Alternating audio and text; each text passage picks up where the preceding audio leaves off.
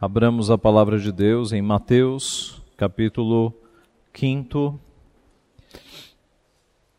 Leremos do verso 21 ao 26. Mateus 5, de 21 a 26. Mas assim a santa palavra de Deus. Ouvistes que foi dito aos antigos: Não matarás, e quem matar estará sujeito a julgamento. Eu, porém, vos digo que todo aquele que sem motivo se irá contra seu irmão estará sujeito a julgamento, e quem proferir um insulto a seu irmão estará sujeito a julgamento do tribunal, e quem lhe chamar tolo estará sujeito ao inferno de fogo. Se, pois, ao trazeres ao altar a tua oferta, ali te lembrares de que de que teu irmão tem alguma coisa contra ti, Deixa perante o altar a tua oferta, vai primeiro reconciliar-te com teu irmão, e então, voltando, faze a tua oferta. Entre em acordo sem demora com teu adversário, enquanto estás com ele a caminho, para que o adversário não te entregue ao juiz, o juiz ao oficial de justiça, e sejas recolhido à prisão. Em verdade te digo que não sairás dali, enquanto não pagares o último centavo. Vamos orar mais uma vez. Pai Santo, nós estamos diante da tua santa palavra, desejosos e te pedindo que o Senhor fale ao nosso coração, que nós sejamos confrontados nos nossos pecados, ó Pai, nos nossos sentimentos que são pecaminosos, nas nossas afeições iníquas. Ó Pai, pedimos que o Senhor nos confronte de fato, que o Senhor nos oriente a trilharmos o reto caminho e que o Senhor nos abençoe, Pai, fortalecendo-nos para fazer a tua vontade. Nós te pedimos e agradecemos em nome de Jesus. Amém. Meus irmãos, depois do primeiro assassinato que aconteceu com Caim matando Abel, os assassinatos não tiveram mais fim. O registro bíblico demonstra na sequência Lameque, matando dois homens, um jovem e um homem, por motivo fútil. E a sequência do texto é um caminho de sangue. São homens que se apressam para derramar sangue. É isso que nós vemos na história da humanidade. Milhões de pessoas já foram assassinadas, seja por governos iníquos, governos ditatoriais, que para impor a sua, o seu pensamento e a sua ditadura mataram os discordantes, ou seja, por questões passionais, brigas, desavenças, iras, cóleras. Tudo isso tem gerado assassinato. Muitos são os assassinos na história da humanidade. Nós percebemos que este é um mundo contaminado por assassinatos. O texto que o nosso Senhor Jesus fez registrar, suas palavras, nos mostra que a raiz do assassinato ela é mais profunda, ou que o assassinato ele não é meramente o ato de tirar a vida, mas ele começa na mente e no coração. Ele tem um início que, se não cortado, ele pode evoluir até as vias de fato, até a consumação do ato. Nós podemos olhar para este texto, para palavras do nosso Senhor Jesus, aqui no Sermão do Monte, e nos perguntarmos quem é o assassino. Será que o assassino é apenas aquele que faz com que alguém morra de fato? Cristo nos ensina que não. Cristo nos ensina que o assassinato começa antes, começa no coração. Respondendo então a esta questão que norteará a, a nossa pregação nesta manhã, quem é o assassino?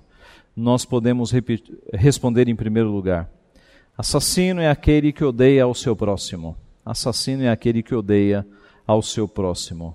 Os escribas e fariseus, e nós já falamos um bocado sobre eles, aqueles que gostavam de mostrar uma, religi uma religiosidade externa apenas, estes haviam sido ensinados erroneamente com a seguinte frase: Não matarás, e quem matar estará sujeito a julgamento. É o que Cristo começa dizendo: Ouvistes que foi dito, vocês ouviram assim: Não matarás, e quem matar estará sujeito a julgamento. Ora, a princípio, olhando para esta sentença, não há erro aqui no que ela diz, porque não matarás é de fato um mandamento. Está em Êxodo 20. E aquele que matasse estaria sujeito a julgamento também. Onde está o erro? O erro está não no que está sendo dito, mas na omissão, naquilo que não está sendo dito. Porque este preceito de não tirar a vida do próximo foi muito melhor elaborado pelo nosso Deus quando ele o trouxe no Antigo Testamento. Ora, em Gênesis capítulo 9, versículo 6, Deus registrou da seguinte forma: Se alguém derramar o sangue do homem, pelo homem se derramará o seu, porque Deus fez o homem segundo a sua imagem. Aqui está a razão pela qual nós não podemos tirar a vida de ninguém, porque Deus fez o homem segundo a sua imagem. Então perceba que uma coisa é dizer não mate e quem matar estará sujeito a julgamento. Um registro mais é, profundo é o que Deus nos traz na tua palavra, que tirar a vida do próximo é atentar contra o próprio Deus, porque Deus fez o homem segundo a sua própria imagem. E quando nós matamos alguém, nós estamos matando a imagem de Deus refletida no homem, seja ele cristão ou não, porque todo ser humano foi feito à imagem e à semelhança de Deus. Por isso, o assassinato é um crime, em primeiro lugar, contra o próprio Deus, contra a sua própria imagem. Ele é o doador da vida, ele é o dono da vida. Ninguém tem direito de tirar a vida, nem do próximo e nem de si mesmo, porque a vida não pertence a nós, a vida pertence a Deus. Observe que matar era, antes do que um crime da sociedade, um pecado contra Deus. E a explicação aqui de Gênesis 9,6 é justamente essa: a, a raiz do pecado, a raiz da transgressão neste é, pecado, neste crime, é destruir a imagem de Deus que está refletida no homem. Os escribas e fariseus foram ensinados então pelos seus mestres que matar era errado, que merecia julgamento, punição, mas nenhuma palavra sobre a origem deste pecado, sobre o contra quem era de fato este pecado. Nada foi dito sobre o assassinato no coração, sobre a raiva, sobre a ira, sobre o ódio. Falava-se do crime do assassinato, mas não do pecado do assassinato. O pecado é contra Deus, o pecado vem antes. Observe que a análise era apenas social, de crime, e não espiritual, de pecado. Ora, não é isso que acontece nos nossos dias? Não é assim que a nossa sociedade tem explicado os males e os problemas deste mundo apenas num viés social, desprezando totalmente a raiz e a origem espiritual? Então, por exemplo, quando se fala de violência na sociedade, nunca se aponta para a raiz espiritual, sempre se aponta para causas sociais. Ora, aumento do desemprego, má distribuição de renda, ausência de esportes para a garotada, as causas são sempre sociais. Nunca se vai na raiz do problema, nunca se vai no ponto que é espiritual. Em outras palavras, este mundo fica tratando apenas, é, apenas das, dos, dos sintomas da febre e não trata da ferida. A ferida é espiritual, é uma sociedade que está afastada de Deus. Quando se fala de vícios, por exemplo, e há muitos vícios na sociedade, as drogas, a, a, explicação geralmente é social. Ah, os jovens estão tendo contato com o cigarro e com a bebida muito cedo. Os jovens das grandes cidades estão em solidão, por isso que eles vão buscar algum refúgio no vício. Mas nunca se fala do vazio existencial, nunca se fala da questão espiritual. Suicídios, a mesma coisa. As causas são sociais, recessão econômica, vida sedentária, muito trabalho, mas nunca se vai na raiz do problema. A análise é sempre social. Assim, meus irmãos, o problema da humanidade e a cura de uma sociedade estão em Deus, não estão nas políticas públicas, políticas sociais. A palavra de Deus nos diz: Feliz a nação cujo Deus é o Senhor. Se o meu povo, que se chama pelo meu nome, se humilhar e orar e me buscar e se converter dos seus maus caminhos, então eu ouvirei dos céus, perdoarei os seus pecados e sararei a sua terra. A salvação, a redenção de uma sociedade, eu repito, não está na política pública, não está em combater os males sociais, mas está em buscar a Deus.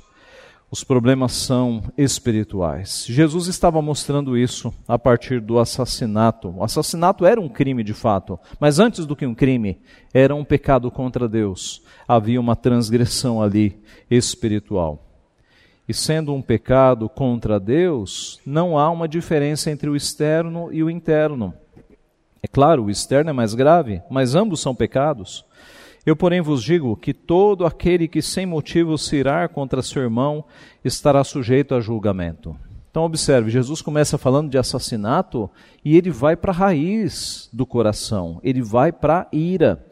Todo aquele que sem motivo se irá contra seu irmão estará sujeito a julgamento. Os fariseus se, orgulharam, se orgulhavam de nunca terem cometido um assassinato, mas os seus corações estavam cheios de ódio, de ira, de rancor, de amargura.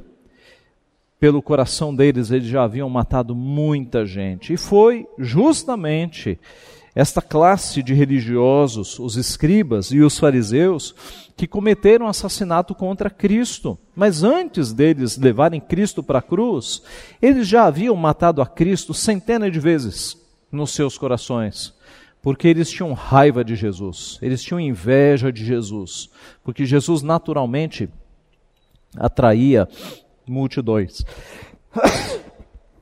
atraía multidões e eles sentiam inveja por causa disso. Então, quem é o assassino? Afinal, quem é o assassino? Em primeiro lugar, é aquele que odeia a seu irmão. É aquele que odeia a seu irmão. Qual é a aplicação para nós, meus irmãos? Eu acho difícil. Eu não, não tenho conhecimento que alguém daqui já tenha matado alguém. Não temos policiais na igreja, não temos soldados em épocas de guerra, não tenho nenhum conhecimento desse. Mas muitos de nós já assassinamos no coração, muitos, por meio da raiva, por meio do ódio. Quem, é, quem daqui pode levantar a mão e dizer: Eu nunca tive raiva, eu nunca odiei alguém no meu coração. Talvez as crianças, porque dos adultos eu duvido. Todos nós, meus irmãos, já tivemos ódio. Todos nós somos culpados diante da lei de Deus, porque Cristo nos mostra que assassino é aquele que mata no seu coração. Em segundo lugar, quem é o assassino?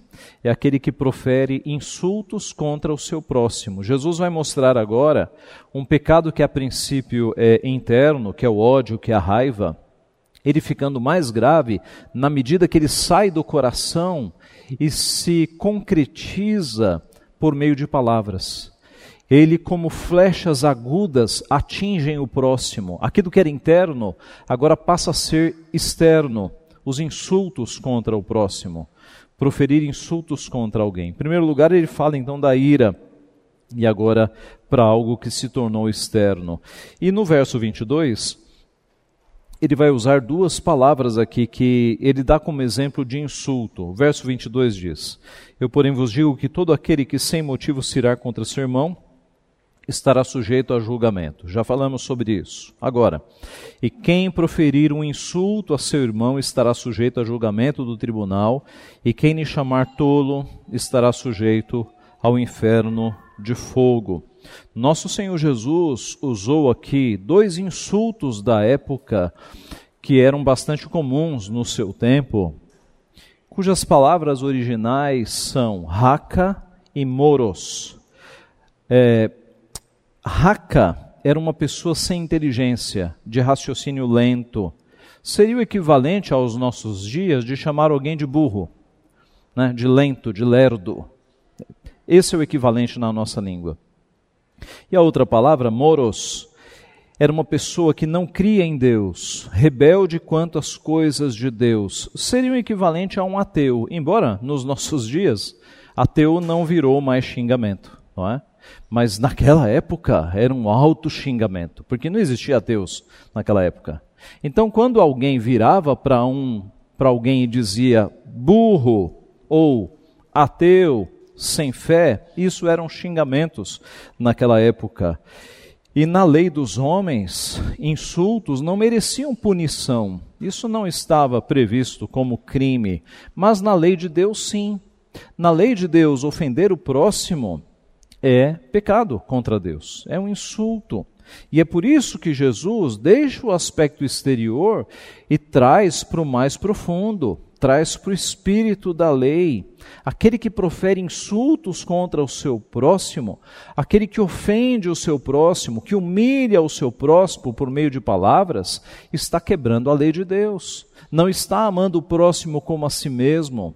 É culpado de tribunal, de julgamento. Este tipo de comportamento, de ódios e de palavras é, ferozes, de insultos, não deve ter lugar na vida daquele que nasceu de novo, daquele que nasceu em Cristo.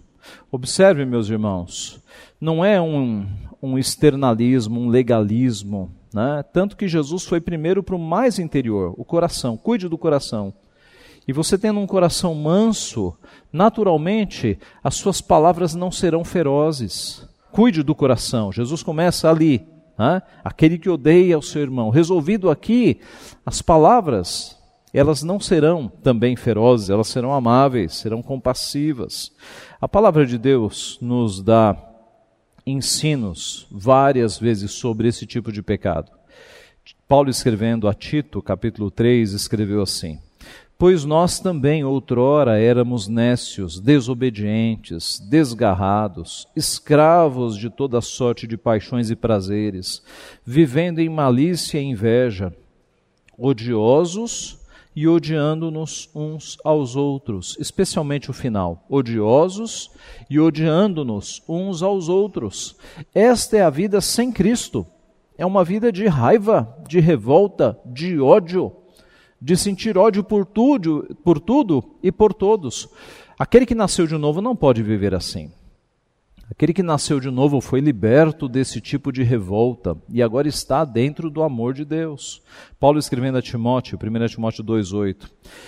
Quero, portanto, que os varões orem em todo lugar, levantando mãos santas, sem ira e sem animosidade, sem ira, sem animosidade, sem contenda, sem desejo de briga Colossenses 3:8. Agora, porém, despojai-vos igualmente de tudo isso. Dois pontos: ira, indignação, maldade, maledicência, linguagem obscena do vosso falar. A ira não deve ter lugar na nossa vida. Efésios 4:31 nós lemos: Longe de vós toda amargura e cólera e ira e gritaria e blasfêmias, e bem assim toda malícia. Longe de vós é uma expressão que Paulo usa para dizer: longe de vocês, não cometam mais esse tipo de coisa. Que coisa? Amargura, crentes amargurados. Já viram? Crentes amargurados? Tudo errado. Tudo errado. Se você é nova criatura, se Cristo te trouxe para os seus caminhos, por que, que você está amargurado? Você deveria estar grato feliz, porque agora você tem a salvação. Crentes coléricos. Ah, pastor, se pisar no meu calo, leva na hora. Ah, pastor, comigo não. Irmãos, isso é a velha natureza. Tiago diz que esse tipo de comportamento procede do diabo, é da natureza maligna. Aqueles que são discípulos do príncipe da paz tem que ser pacificadores. Então não seja um indivíduo colérico, intratável, que todo mundo tem medo de se aproximar de você. Há crentes assim. É? As pessoas têm medo de, de falar porque o indivíduo ou a indivídua pode explodir. Isso não reflete a imagem de Cristo em nós. Conserte isso na tua vida. Ira, gritaria. Eu já vi gritaria em casa de crente. É? E está tudo errado também.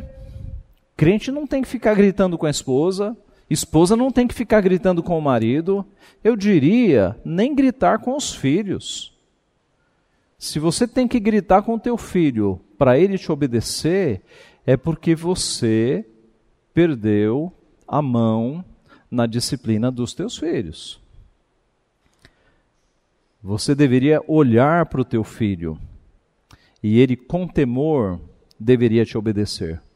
Você deveria falar manso com o teu filho e ele, com temor, deveria te obedecer. Pastor, de onde vem esse temor? Da vara, da repreensão. Tá? Pais que não usam a vara, pais que não disciplinam com palmada, tem que ficar gritando. Ok? Perdeu a autoridade. Agora, pais que desde cedo educam os seus filhos com palavras, e se a palavra não resolve, dá uma palmada, basta um olhar depois, tá? Basta um olhar. Não precisa ficar gritando, não. Porque o filho sabe que se sair do caminho vai ser disciplinado. Então, alguns pais estão passando o atestado de incompetência quando não conseguem cuidar dos seus filhos. E aí ficam gritando, ficam ameaçando meus irmãos, especialmente os pais, há muitos pais aqui, né? disciplinem o filho de vocês desde a infância. Né? Não é espancamento, não é brutalidade, é o que a Bíblia nos diz. Né? Disciplinar é, com a vara, com uma palmadinha, e assim os filhos vão cre crescendo no temor do Senhor, e eles vão te respeitar. Eu costumo dizer o seguinte: a geração do é proibido proibir, é a geração que está aqui, né? Comandando o país, é a geração que, que está mostrando o quão longe de Deus, a geração que não respeitava né, as regras. Agora, volte-se para a Bíblia e pegue a geração que gerou um Daniel, por exemplo, e os seus amigos né, que gerou é, jovem, um José do Egito, que gerou jovens que deram testemunho do Senhor. Eles foram disciplinados na disciplina do Senhor. Assim, o modo de falar do cristão, o seu linguajar, tem que ser diferente. Colossenses 4, 6. A vossa palavra seja sempre agradável, temperada com sal, para saberdes como deveis responder a cada um. E isso não é só fora de casa. Né? Às vezes a gente lê alguns textos aqui e acha que é para usar só no trabalho. Não, é para usar dentro de casa também. A forma como você fala com a tua esposa, a forma como você fala com teu marido e com os teus filhos. Temperada com sal, para saber como deveis responder a cada um. Efésios 4, 29, não saia da vossa boca nenhuma palavra torpe. Aqui são os palavrões, as palavras chulas e sim unicamente a que for boa para edificação, conforme a necessidade, e assim transmita graça aos que ouvem. Transmita graça aos que ouvem. Irmãos, nós temos que controlar a nossa língua. A Bíblia diz que nós devemos ser prontos para ouvir, tardios para irar e tardios para falar. O crente tem que falar menos e falar com mais aproveitamento, pensar antes de falar falar coisas que edifiquem as pessoas. A gente tem que controlar nossa língua. Cristo nos ensina no Sermão do Monte que nós prestaremos, prestaremos contas de toda palavra frívola ou palavra ruim que nós dissermos temos que controlar. Então, quem é o assassino? Não é apenas aquele que odeia no seu coração, mas é também aquele que externaliza o ódio do seu coração por meio de palavras e profere insultos contra o seu próximo. Em terceiro lugar, quem é o assassino? É aquele que cultua a Deus com ódio no coração. É a sequência natural do texto, é o que Cristo está nos ensinando a partir do verso 23. Do 23 ao 26, Jesus vai colocar uma situação de alguém que tem todos esses problemas no seu coração e vai cultuar a Deus sem resolver estes problemas, tá? O que é um grande erro, um grande pecado. Ele diz no verso 23: Se, pois, ao trazeres ao altar a tua oferta, ali te lembrares de que teu irmão tem alguma coisa contra ti, deixa perante o altar a tua oferta, vai primeiro reconciliar-te com teu irmão, e então, voltando, faze a tua oferta. Então, com estas últimas palavras, Jesus nos mostra que o que nós trazemos dentro do nosso coração influencia o culto, ou pode significar um não culto. Porque veja, os escribas e fariseus viviam fazendo isso. Eles eram religiosos, com o coração cheio de raiva e de ira. Jesus não aceitava esse tipo de culto. Quando nós nos aproximamos do Senhor, nós devemos confessar os nossos pecados. Senhor, perdoa o meu ódio, perdoa a minha ira, perdoa a minha cólera, perdoa a minha raiva, a minha amargura. Me dá um coração novo, Senhor, me ajuda. É com esse espírito que nós chegamos diante de Deus para que o nosso culto seja aceito. Porque se nós chegarmos aqui como fariseus, brigados com todo mundo, odiando todo mundo e prestarmos um culto ao Senhor, do que agradará a Deus este culto? Do que servirá um culto assim com o coração tão manchado, tão infectado pela raiva? Na sequência, ele fala sobre reconciliação, ele diz que esse tipo de comportamento tem que ser resolvido. Se você chegar para adorar a Deus e perceber que está brigado com alguém, você tem que fazer o quê?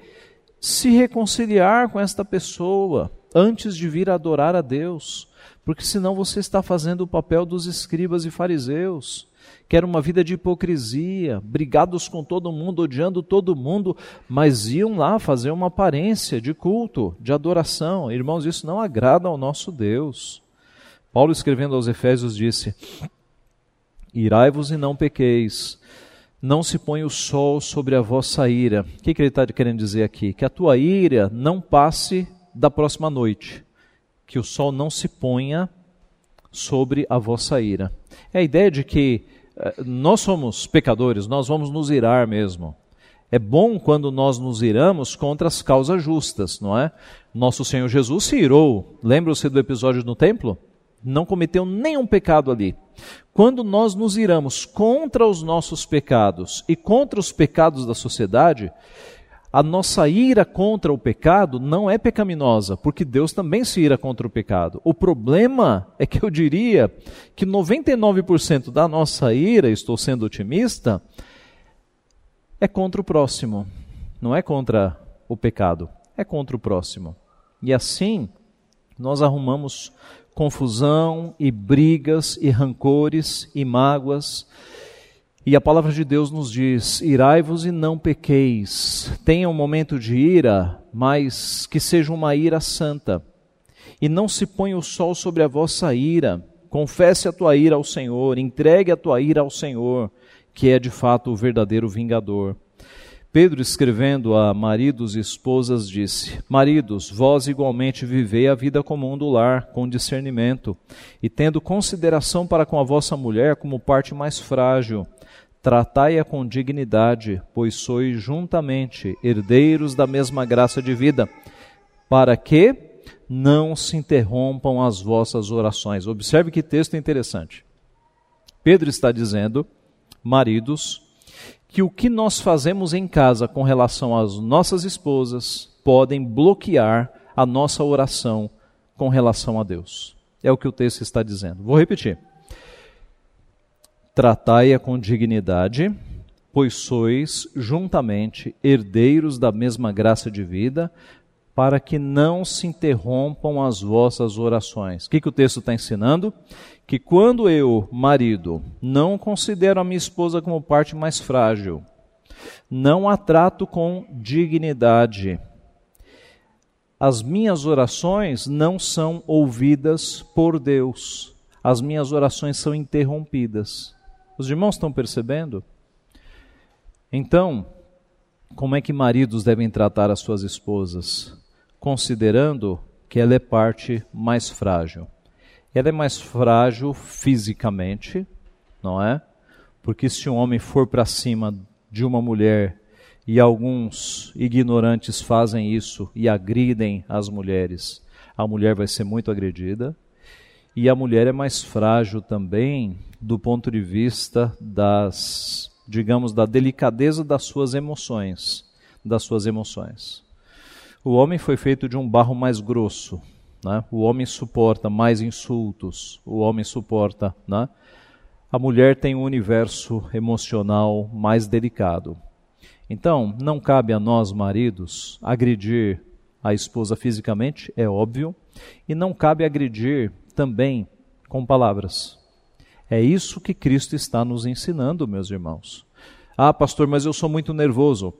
Trate isso com Deus. Ore mais, ore mais. E convenhamos, né? Você é muito nervoso com a tua esposa, mas com um indivíduo de dois metros de altura, você seguraria um pouco esse seu nervoso, né? Então, não sejamos covardes. Vamos de fato ser cristãos. Meus irmãos, maridos, se nós somos de Cristo, vamos andar como Cristo quer que nós andemos. Sejamos, sejamos valentes para com o pecado. Sejamos valentes e corajosos contra os males da sociedade, não contra pessoas que são mais frágeis, porque isso desagrada a Deus. E Deus é o vingador, viu? Contra essas coisas. Deus é o vingador. Então, vamos tratar nossas mulheres com toda a dignidade, com toda a dignidade. Ela reflete a imagem de Deus. Ela foi colocada na tua vida para ser honrada por você. Trate com toda indignidade para que não se interrompam as vossas orações. Eu imagino o tratamento que os fariseus davam às suas esposas. Eu imagino, eu imagino. Deus não ouvia nenhuma oração deles. Vamos ser piedosos, meus irmãos, na nossa casa, como maridos, como pais. Assim, se você tem tratado o teu próximo, e aqui eu abro as mulheres também, né? Voltando ao ensino principal. Irmãs, se vocês têm tratado as suas amigas, as suas eh, colegas, as suas parentes com rancor, com falta de respeito, com desdém, com desprezo, com maledicência, com fofoca, você está também cometendo o pecado de assassinato, de acordo com a palavra de Deus, com Cristo. Porque Cristo está falando aqui das raízes do assassinato.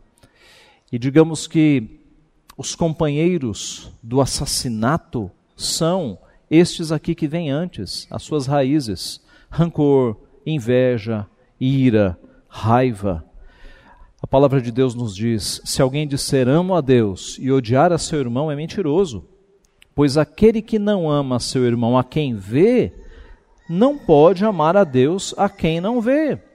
Em outras palavras, como é que você pode dizer que ama a Deus que você nem vê e você, no mais fácil, que é o que você vê, que é o teu próximo, você não ama? Você é um mentiroso.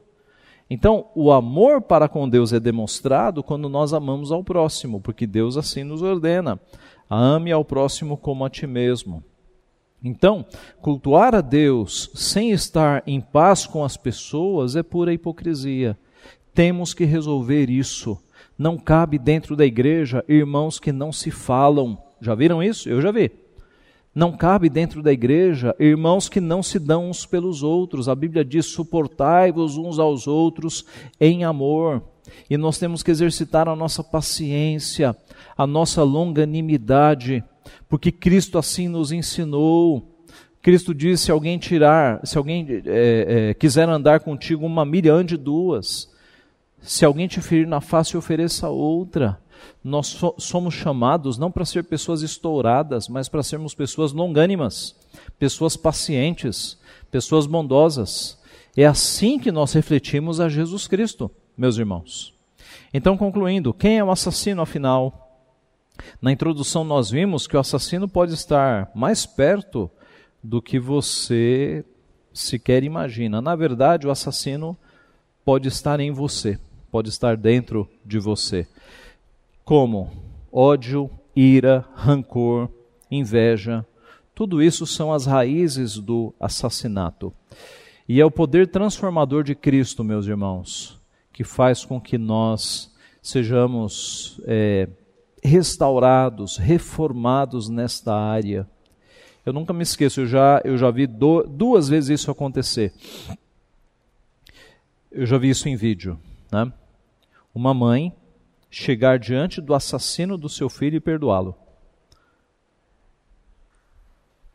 E a pergunta é: como ela conseguiu fazer isso? E a resposta é: Cristo no coração. Cristo no coração. Cristo na cruz disse: Pai, perdoa-lhes porque não sabem o que fazem. Estevão, Pai, não lhes imputes estes pecados. Então, um coração transformado por Cristo é capaz do maior perdão quando percebe que nós somos alvo do grande perdão de Deus, quem somos nós para não perdoarmos? Então, uma vida sem rancor, sem mágoa, sem ira, sem ódio, ou com estas coisas minimizadas e bem tratadas, no nível de santificação, elas são possíveis sim. Elas são possíveis por meio de Cristo Jesus, por meio de uma vida de comunhão com Ele. Alguns de nós somos exemplo de pessoas no passado extremamente ah, nervosas, violentas, né, vingativas. Alguns de nós somos exemplos da transformação que Cristo fez no nosso coração. É possível, totalmente possível. Cristo nos transforma, Cristo nos faz pessoas longânimas, pacientes, bondosas. Cristo é aquele que transforma a nossa vida. Creia nisso. Cristo faz isso. Temos exemplos bíblicos. O apóstolo Paulo, o apóstolo Paulo era um indivíduo colérico, um indivíduo sanguinário. Né? Pessoas morreram pelo voto do apóstolo Paulo. Ele fala no, nos, nos três relatos que ele dá na sua vida no Novo Testamento de que ele estava demasiadamente enfurecido contra os cristãos. O apóstolo Paulo, meus irmãos, era um indivíduo estourado, selvagem, e veja o que Deus fez com o apóstolo Paulo. O reformador João Calvino diz o seguinte: que a graça de Deus na conversão do apóstolo Paulo não está no fato apenas de Deus ter transformado um lobo em uma ovelha, mas de Deus ter transformado um lobo em um pastor. O apóstolo Paulo tornou-se alguém para levar pessoas a Cristo. E era um indivíduo extremamente bruto, enraivecido. Deus pode fazer isso na tua vida. Busque ao Senhor. Se você tem um temperamento difícil, todos temos, não é? Mas se esta é uma área da tua vida que você sente que está desagradando a Deus, ore mais, leia mais a Bíblia e obedeça a Deus. Cultive e policie-se quanto à longanimidade, quanto à paciência. Tenha mais paciência, seja mais longânimo. Pense duas, três, quatro vezes antes de falar se o teu problema é a língua, se você fala muito rápido as coisas e ofende as pessoas. O nosso Deus nos conserta nesta área, saiba disso. Ele nos conserta. E ele nos faz a semelhança do príncipe da paz, aquele que nos chamou para sermos pacificadores. Que ele assim nos abençoe, meus irmãos. Amém.